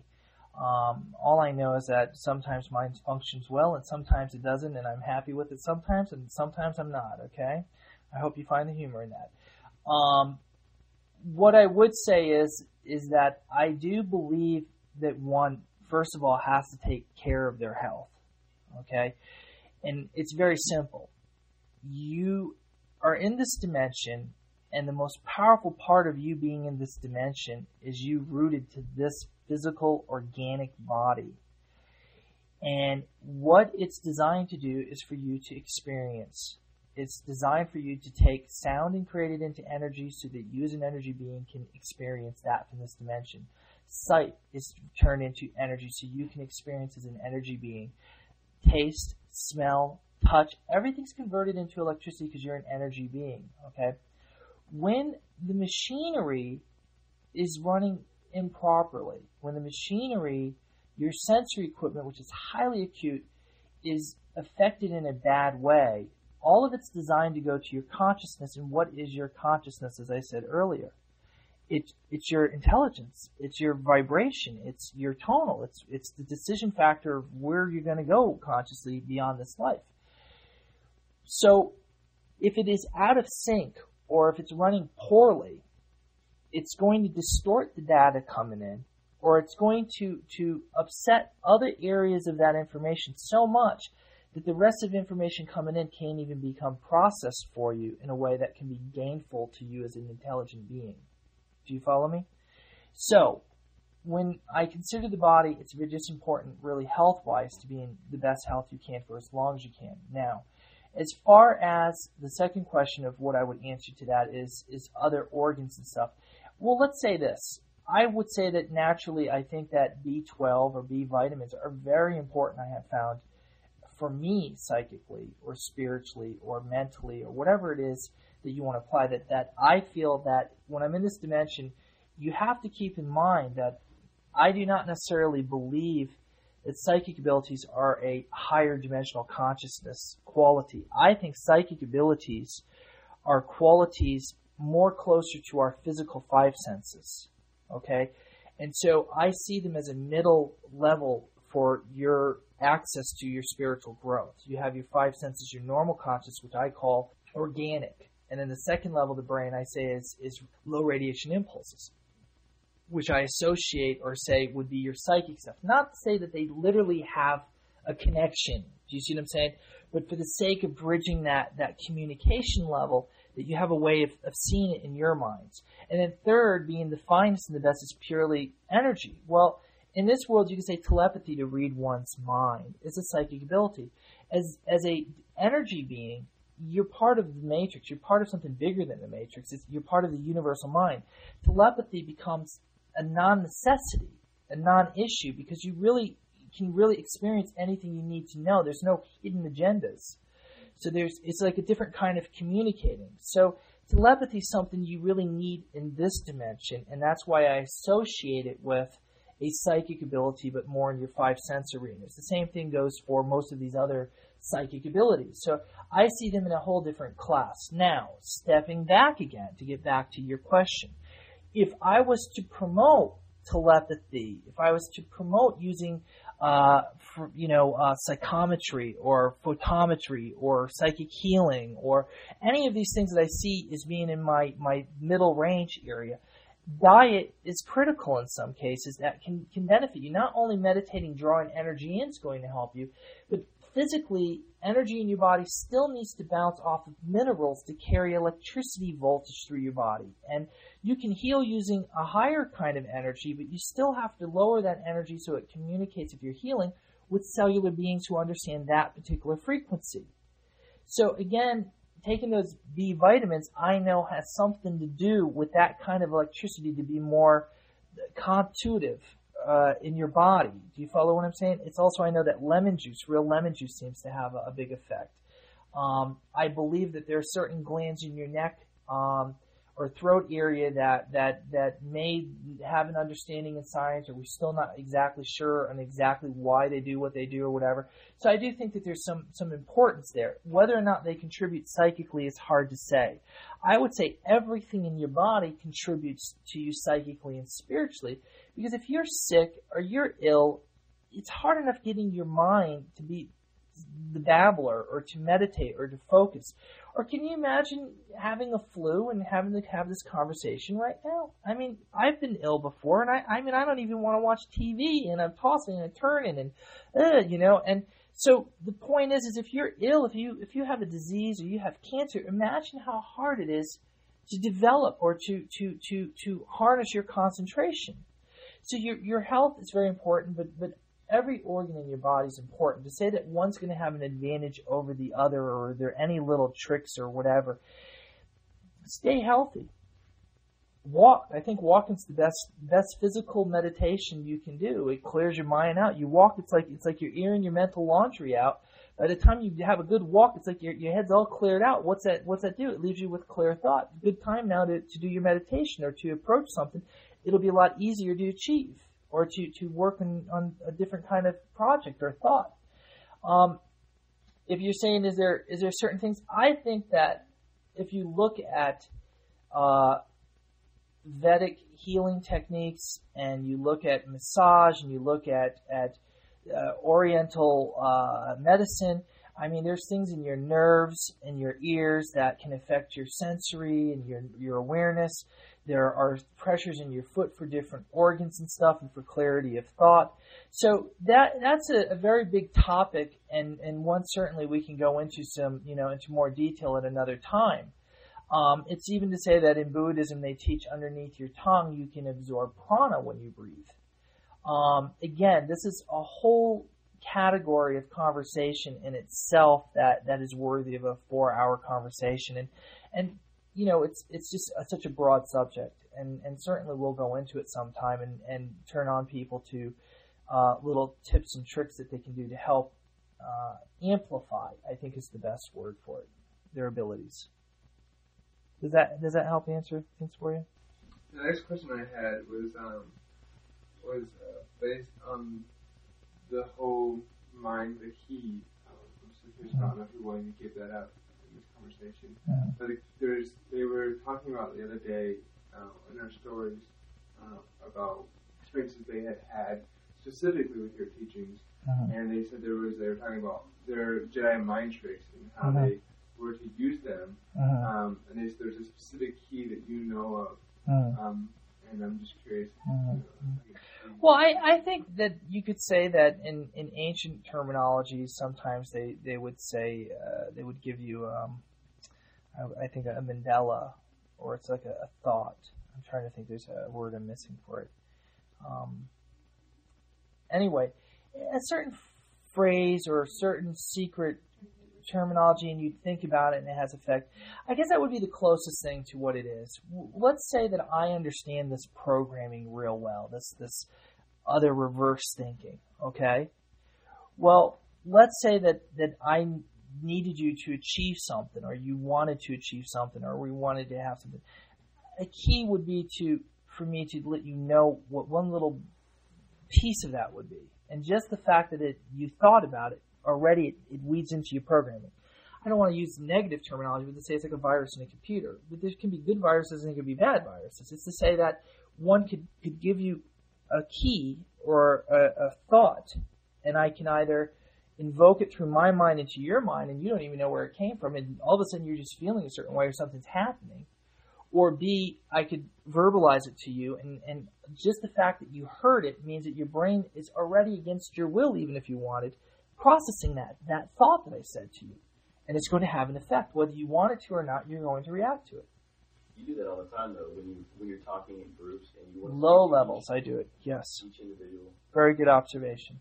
That's how I teach what I call accelerated knowledge. Um, you could say that it's concentrated knowledge. Um, a lot of times I say, people say when I speak, it's, it's as if they can hear things, feel things, and it's, it's like a different part of them somehow is learning information. And I always say the only way I can describe it is it's like intercoded fiber in the data of words that I'm sending to you. It's like it's got microcoding. You add water and it blows up to more information. Do you see what I'm saying? It's it's when I say to you, if you sit in the rain, you're going to get wet. It's the same thing. It's when I say I'm talking to you, you're going to get what you need. In some way, I'm using a different kind of communication, not just in words, but there's a whole other vibration here. And uh, again, I often worry that if we do these CDs, will we capture that? And I think some parts it's very telepathic that goes on here. Like I can see how you're all looking at me, and, and I say you guys are in that zone. I think people listening will get in that zone because it, it's that powerful. But I think the people who are here presently feel it even stronger, and they're like, yeah, there's you know you can feel this this this intense uh, energy, and it's very calming, but it's it's very encompassing. It's almost like you you feel as if I have to stop now. It's too much information. And somebody would say, "We just had this conversation only for an hour or two. What are you talking about?" And you're you're just like you don't understand. It's like my mind is just just you know. That's because that data is unfolding in there, and that is inspiration. It's something that actually is feeding you. I always remember something my father said to me once. We were eating some kind of cereal, uh, rallies uh, or whatever it was called. Um, I don't know, oats or something. I don't remember what they were. And he was telling us, yeah, you know, you're you're going to eat these, and it was like this little bowl, but it's going to keep expanding in your stomach. You'll be full most of the day, you know, because it, it's like still swelling up or puffing up this this wheat or whatever it was. And And when I think about when I when I teach, I think about that. I'm like, you know, my the people that I'm teaching, they're going to go and, and you know all week. It's like you know, it's it's still brewing. It's like just like this data is just like they understand all these other things and they, they're like, huh, you know, and everybody tells me that, you know, and I see that in my students, but that's, that's part of learning from someone, you know, like me per se. It's, it's, that's part of, of what you get, you know. It's like pigeons and rice. Yeah, precisely. Another, that's another good analogy. And I think most teachings do that. I just think that when you find a good source of teaching, it's it's just how much it keeps puffing up. Do you know what I'm saying? I think you can go to someone, you can get some information, but what you leave with is what you got. And I think that when you leave with somebody really good, you're you're mulling it over for a long time, not just a day. You know what I'm saying? It's it's like something that's just with you. It's like some part of you. And I always say, and I, I really don't think anybody really gets this. What I'm teaching you is alive. What I'm saying to you is a living thing. What what you are contemplating in your mind or beginning to understand or trying to piece together is you're creating something living inside of you. And it's the only way that I can explain it. And again, it goes back to consciousness is thought. And thought is your vibration of who you are. It's your other body. So when I say it's living, I literally mean that. It's, it's, you're creating a living thing inside of you that's really you, but it's it's also part of some higher vibration from some other place. When getting back to your communication, I thought that was very intriguing because I, I see that uh, at least a little bit about how there's almost a secret communication between you and your students that uh-huh. certain small phrases or words that you use uh-huh. will set off a chain reaction in that one person, and it's almost like you could sit there and explain to them for a half hour exactly what you wanted to tell them, or you could you could uh-huh. set off this chain reaction like a, a, set of dominoes in their head and get, get the same reaction. Yeah, it's it's hard to explain, but like I said, we have our own language, but a lot of that is um, it's not just really using the words. It's the word almost invokes for them to link up for a second, and there's a lot more mental data going on between us. They've developed this telepathy of sorts, and it's a way of acknowledging something, and then me wanting to share something with them, and them knowing what frequency to tune into, what station and that's what's really happening. I've I've let them know, and it's expanded something, but it's like in their mind they just set up the satellite dish to receive from me, and then I'm kind of sending in a, in a blip what would be a volume of information, and it's it's a formula of telepathy. Most people think of telepathy in its most crudest form, and that's like, can you read my mind? I'm saying one, two, three. Say one, two, three, and I'll know you're reading my mind. And telepathy is just so much more complex than that, and it, it has so much more um, applicable formulas. And the reason why, and you guys are going to go, ah, the reason why most telepathy doesn't work is because you're not using it in reverse thinking. And if you could do it in reverse thinking, telepathy would work perfectly. And this is what I'm trying to say to you guys now. I've, noticed also um, you will take some conversation that we had when I first met you, mm-hmm. and somehow you you distinguish some and I know it's just a conversation that me and you had, and also it will pop up in a conversation like months down the road, uh-huh. and it's in a situation like this, and it was uh-huh. called that coding wire, uh-huh. and your attention just blows it away sometimes. But um, on that question, um, back to the mind, kind of sort of, we, we talk a lot about non-thought in meditation, and, and also in shifting, you go to like to move and to see something but not think about it. Uh-huh. Now, is that whole um, being telepathic and understanding those things is do you communicate telepathic with people in, in images or do you communicate telepathic with people in words? You know, like how does that mind work? I mean, how does it well, it it depends on each person because as much as you want to send something to a person, you they have to have the technology to receive. It's it's like to say if you didn't have that TV in this room, could you get the signal? Do you see what I'm saying? Somebody's some, sending out a signal. There's data all over this room, but the data that you can get is only by the apparatus that you have here, that you've acquired or that you've set up, that you've built, that you've made. Well, when you teach, and you there's different students that are, are at different levels that have built the apparatus to send higher volumes of data to in a conversation. And therefore, in some ways, I would say to you, yes, it could be pictures. In many cases, it's it's imagery. In many cases, it's it's what I call condensed information. It's like all of a sudden, what I need them to know, they just will, will lean back for a second and then they'll sit forward. And what's just happened is they I've just sent them instead of speaking in words, simply what they need to know. And it's it's like an epiphany exploding in your brain, and all of a sudden you're just like, all these flash bulbs are going off and you're seeing and it's making absolute logic in your head. You just don't know how you just figured it out. Well, it's a formula of telepathy. It's it's not to say that you would sit down and, and say, Can you hear me now? I'm going to tell you how it's done. That's movies. Do you see what I'm saying? Real telepathy through a real teacher is is you just have this huge breakthrough and you think it's you, but it's it's really the teacher linking up to you. And how you're going to know this, and every student figures this out sooner or later, is they got all of this stuff in their head and they're just like, wow. And then all of a sudden one day they sit down and they want to teach somebody. And they're like, blah, hang on, you know, and they're like, blah, and they can't get it out of them. And they just don't understand. And they're like, well, it's, it's like this. And they start talking, but like, no, it's, and they don't, but it's in them and they don't understand. And then one day when the student's ready, and this happens with students of mine, when they're ready, and I'll tell them they're ready because I always say don't teach until until I tell you you're ready to teach because they don't get it. They think it's just it's just so simple, but they don't realize it's very complex. They're they're really taking something very intense, and you know, and people are going to be listening to CDs. The same thing's going to happen, and they're going to want to share it. And it's just it's it's like the machinery isn't there. They got the machinery to receive it, but they don't have the machinery to resend it, and so there lies in the problem. So you, you've got to work yourself, but eventually there gets a point where you're ready to, to, send to another person. And they'll get into that certain state of the mind and they'll, they'll go through the motions and it's, it's a frequency you hit and you'll know it when you hit it. It's like boom, you're just there and you begin to project and you could say, I, now I understand, they'll say to me, I was there and, and they'll want all these people to give testimony. They're like, yes, you know, such and such. Tell them, wasn't I there? And everybody like, yeah, it was like talking to you, Eric. It was amazing, you know?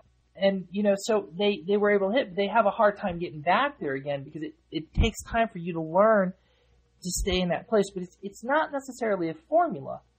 It's something that happens when when you're ready, and wanting it to be ready and it being ready are two different things. Okay, um, the last question I had is um. Well, before you hop on, this, does that make very clear sense to you? Very clear sense. Okay. I, I understand it. I appreciate that.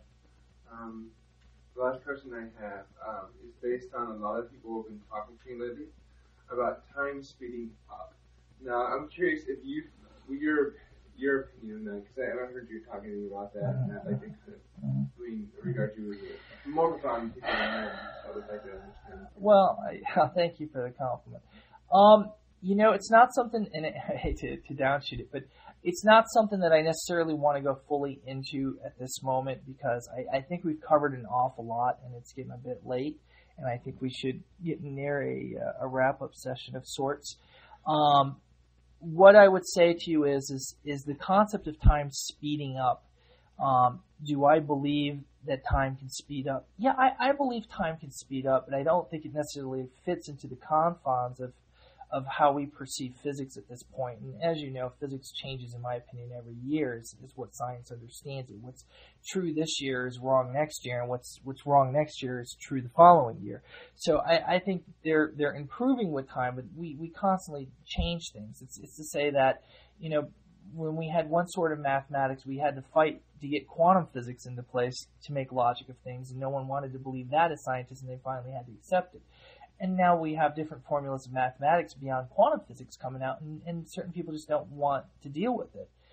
My point is, is do I think time, you know, speeds up? Yeah, I, I certainly do, and I, I have a lot to say on it, and it can affect you in some ways. In some ways, it's not really relevant there's different stuff. There's different about the balances of water on the planet and how the rotation's moving. And some days it speeds it up, sometimes it lowers it. Uh, there's a lot more to say on all that, whether that's correct or not. But that's a whole nother conversation in itself. And what I would say to most people is, there's so many more important things right now that you really need to work on. It really doesn't matter how many bags of rice you can stack in your closet today. That's how I feel about it. I mean, it it has a relevance if we think we're going to starve down the road. On the same token, right at the moment, there's more important things for I think for people to be focusing on.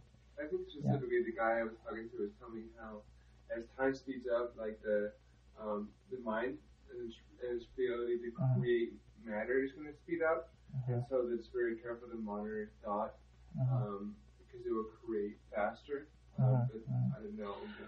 Well, let me put it this way. I mean, it, it goes right back to what I'm saying to you. Forget really the time context.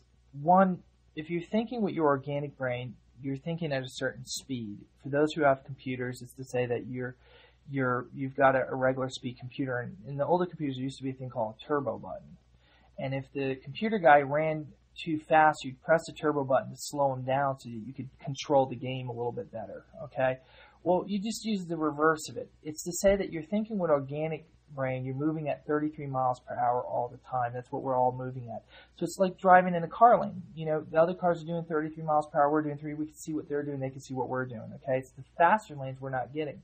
When you move your mind into the second stage, which I call low radiation impulse, okay, you are moving at say 66 miles per hour, okay? It's to say that, you know, you're processing twice as much or able to do more at a faster speed or rate, which makes you feel that time is slowing down. Is time really slowing down, or are you just moving faster? When you finally move to the third state, which is pure electrical thought, and you stop all the chitter chatter in your mind, you learn to think in a different way. Okay? What happens is you're moving at 99 miles per hour. Does that mean that time is moving slower, or are you just able to do a lot more because you're moving faster? Well, when you're moving that fast, you don't realize you're moving that fast everything just seems slow to you. So, does it mean that time is really slower, or does it mean that time does not necessarily mean what you think it means to you? Another rendition is to say that a lot of people who have accidents say that in the midst of the accident, they see time blow past them. They see their whole life flash before them. What does that mean? They see their childhood, their life, who they loved, who they didn't love, yada, yada, yada, yada. I was in an accident many years ago, and my car hit. These drunk drivers were in the middle of the road, and my, my I ended up not able to maneuver fast enough to get out of the predicament. I was moving about I don't know, probably 65 miles per hour or whatever, whatever the speed limit was. Ha ha ha. Anyway, so I ended up crashing into these to these people whose cars had gotten in a wreck from them being drunk, and my car flew in the air, landed on the roof, and it went way down the road and eventually smashed into the guardrails. Okay. What I remember particularly in, in that stage of consciousness, which was I was not in any higher state of consciousness. I was focused on me being physically here, you know, driving from where I was and needing to get to where I needed to be, and getting in that accident. And I remember the shock, the ah, and what happened was, I think that when you're filled with so much adrenaline, not only are you filled with physical, but if you can't move because you're in a car, there's not much you can do, but your mind is now in hyperspeed. And what I realized was, is I was aware in some part of the car in slow motion in the air. I was, I was aware of myself in the air, upside down in the car, thinking how abs- uh, unusual it felt. You know, I'd never been in a car upside down in the air. And then I remember it crashing, and I remember seeing the window become all brittle and then break. And I remember them, it was like out of a movie, you know, like how they, they show all the scenes stuff. And then it would it would then move fast and then slow, like I was wavering in between all these points. Like I'd, I'd be part of the moment of it happening to me, and then I would be part of the observer in slow motion, seeing everything happen. So what I'm saying to you is that the brain synapses speed up and they become more faster in their responses electrically. Keep in mind, I don't necessarily believe that the biochemical part of the brain that most people think with now can really produce chemicals so quickly to keep up with, with what's happening so fast in your mind. So it really goes back into what I'm saying about it railroading into that higher stage of consciousness. It's just forced on you for a moment. Do you understand? And I'm thinking, oh, well, I'm gonna, I'm gonna die. This is it. I'm, this is my ticket out of here, you know. And I was thinking to myself, you know, this really sucks. I don't want to die in a car accident. I want to have some, you know, really divine death at least, you know. Let me die in bed with, you know, a bunch of my friends all around me, you know, or, or you know, for, for the sake of that time, my ego, you know, I, I wanted somebody to hold my hand and, oh, Eric, don't leave us, you know, uh, you know, whatever, just, you know, it can't be like this. And I remember being like, this bites. And then saying to myself, well, you know, I, I really want to get out of here anyway, you know, so it doesn't matter. But I, you know, darn, I wish, you know, I wish I would have talked to my friend Dan. I would have so many things I should have said to him. And then I'm sitting there and I'm like, God, this is taking a long time, and, the, and the, the, the wind is, is coming through the windshield, and I got water and mud on me, and I'm not even aware of it to that moment, and I'm looking around at the car at my predicament, and I'm looking, it's just, and I'm seeing the sparks, and I'm like, Jesus, when is when am I going to crash, you know? And then I'm thinking, you know, well, is this thing going to, like, something going to shaft through me, or, or, or, you know, that's how I'm going to go, it's going to, it's a piece of metal, and then I'm, like, thinking about all these lower things about, like, how I'm going to die. I said, well, maybe something's going to shoot through my head in any minute, and is that the motor ripping out now? The motor was coming in towards me, and it's like slow motion. I'm like, well, now I'm going to be squashed. This sucks. I'm thinking, you know, and I'm saying, and now what am I going to do? I never got to say goodbye to this person. Oh, they're going to so. I wanted to tell them how much I love them, and blah blah blah. And I'm thinking about all these thoughts in my head, and seeing all these pictures in my head, and everything. And I stop again. I'm like, when am I going to crash? I'm going to die already. What is the holdup already? You know, and I'm thinking this is taking a really long time. And then finally, the car goes. and it, like bangs into the guardrails, and I'm thinking, all right, well, it must be slow motion because I, I I should be going over the cliff now or whatever's over the hill. For sure, I gotta die. And then it wasn't moving. Then I realized, oh, I stopped. It's over now. This we're in real time. It's it's finally stopped. And so I'm sitting there and I'm like, okay, so I better get out of the car. And I'm trying to get out of the car and I can't get out of the car. The window can't roll from where I'm at. The engine is squashed. The car is like, I mean, it was bad. And so I'm wiggling around and, and stuff, and I'm thinking just not like, am I dead? Is something between? I'm just pissed because I'm I'm wet and and it's cold out, and but this sucks. I wanted to be home already, and you know, well now I'm alive, and and you know now I really just want to get off the rock, and I just wanted to move on to the next dimension. I figure I got a free ticket out of here, you know. And that was a disappointment in some ways too. Not that I really want to die, but anyway, so I finally crawl out the window. There's another car that hit it and they were swerving, and instead of them stopping, they kept on going, which I thought was really horrible. So I crawl out the window, and this other car was coming at me somehow steady, and I thought, all right, this is it. So I get out, and I look at the car, and it, and I'm like, you know, I'm like pissed because this was like one of my first cars I bought, and these are the things I'm thinking of. Okay, and you think somebody would be glad they're alive. Okay, so I shake my pants off. I'm mad because my clothing's got dirt and I have like this white shirt and stuff. So then I straighten my clothes out a little bit. And then I realize, oh my God, there, there must be other people in the car. So I ran up there and I start directing traffic and, and stuff and trying to, to see what I can do for these people. And I ran back to my car because one girl was on the ground and she was bleeding. And I, I went and I says, I have a, I have a blanket. I thought I'll go get the blanket so I can put it on her because she's just laying on the pavement and the road's wet. And so I ran back to my car, and the blanket that I had in there was sliced right in half. So I had one half. I didn't know where the other half went. It was like a razor. So sheet metal from the car ripping up. It was a very bad accident. Ripped this in half, and that was like in the seat right behind me. Do you see what I'm saying? So, needless to say, I gave that to her, and we used it for a pillow for her. And then I jerked and then the ambulance finally started to come and they're whatever, and they ask, "How long you been on the scene?" I says, "I don't know." I says, "Probably the last twenty minutes or so," you know. And they're like, "Okay, okay." And you know, what do you know here? What about these people in the car? I says, "Well, I can see there's four people in the car." Blah blah blah blah. And I says, "This is the car, you know, that I hit." And he says, "Wait a minute, you hit." Which car is yours? And I says, "Oh, mine's way down there." Mm-hmm. And it's you know, you see the little two lights way down the road on you know hanging on the guardrail, and they they looked at each other. They go, "You okay?" And I'm like, yeah, I'm fine. You know, you just help these people. They're, they're like, well, then they start saying, well, w- w-.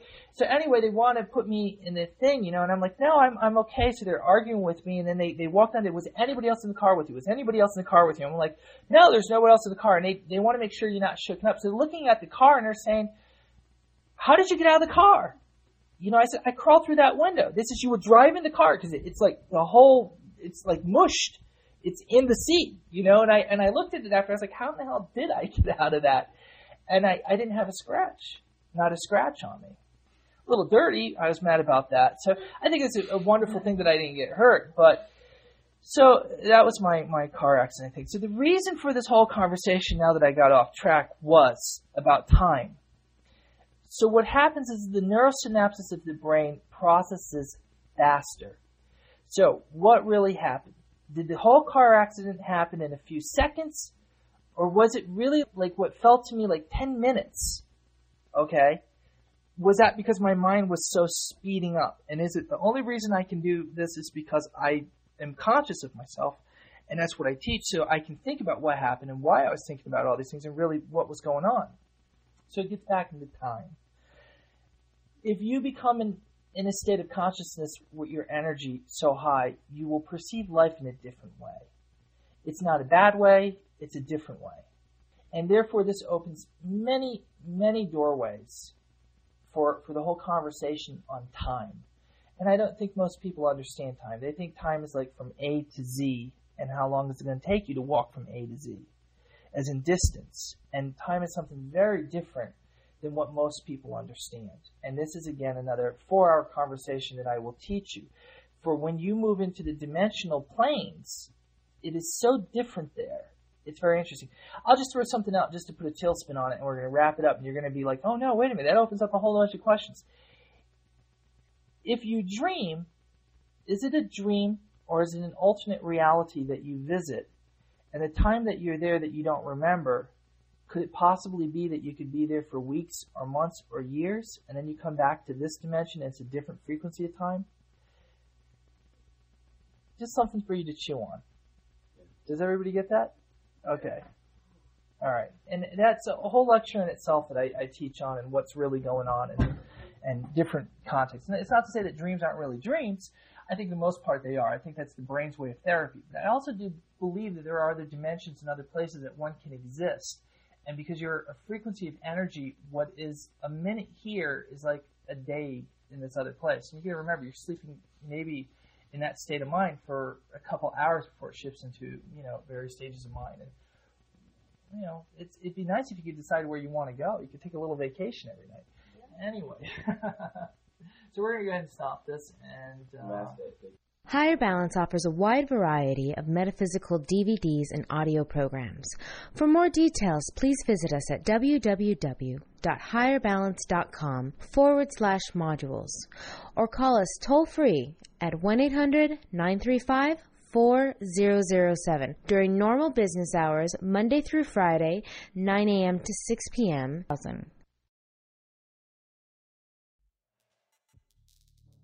A lot of people ask us, where's the best place to start with our courses and material?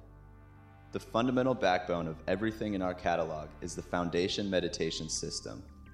This is a unique meditation technique geared to the purpose of absorbing prana, stimulating key regions of the body that enhance sensory development, and allow one to tap into a source of unbridled spiritual energy.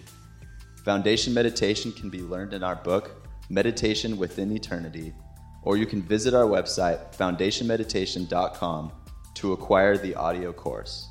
Again, that's foundationmeditation.com. Each of Eric's books comes with a secure readers only section online that contains a treasure trove of complimentary free training material. When you add up all the free training you get with each book, you have a combined total value of over $1,000 in additional content. This includes classes, guided meditation exercises, and more. Digital and physical copies are available at higherbalancebooks.com. Order the set on discount now, and we'll also send you a free guru deck in the mail for physical orders. Again, that's higherbalancebooks.com. Go there now, order your set, and join the growing movement of spiritual adepts. Follow us on Instagram at Higher Balance Institute, all one word. If you like this podcast, please subscribe on iTunes and leave a positive review to help others like yourself find this knowledge. If you would like to support this podcast, please visit our online store at higherbalance.com. Meditation. It's more than just relaxation. There are different kinds of meditation, just like there are different tools to do a job. Finding the right kind of meditation will decide whether you awaken or whether you just simply drift. energy. More than just a thought, but of movement that you can literally feel through your body. Visions, more than a faded idea within your consciousness, but rather a vivid reality so clear it'll make you question reality itself. Meditation, if used properly, will show you how to move the currents of your mind into a better life, a more prosperous life, consciousness expanding, memory improvement, inner balance, higher balance. Most of all, discover who and what you are and what you can do. Join us at Higher Balance Institute. We'll help change your world.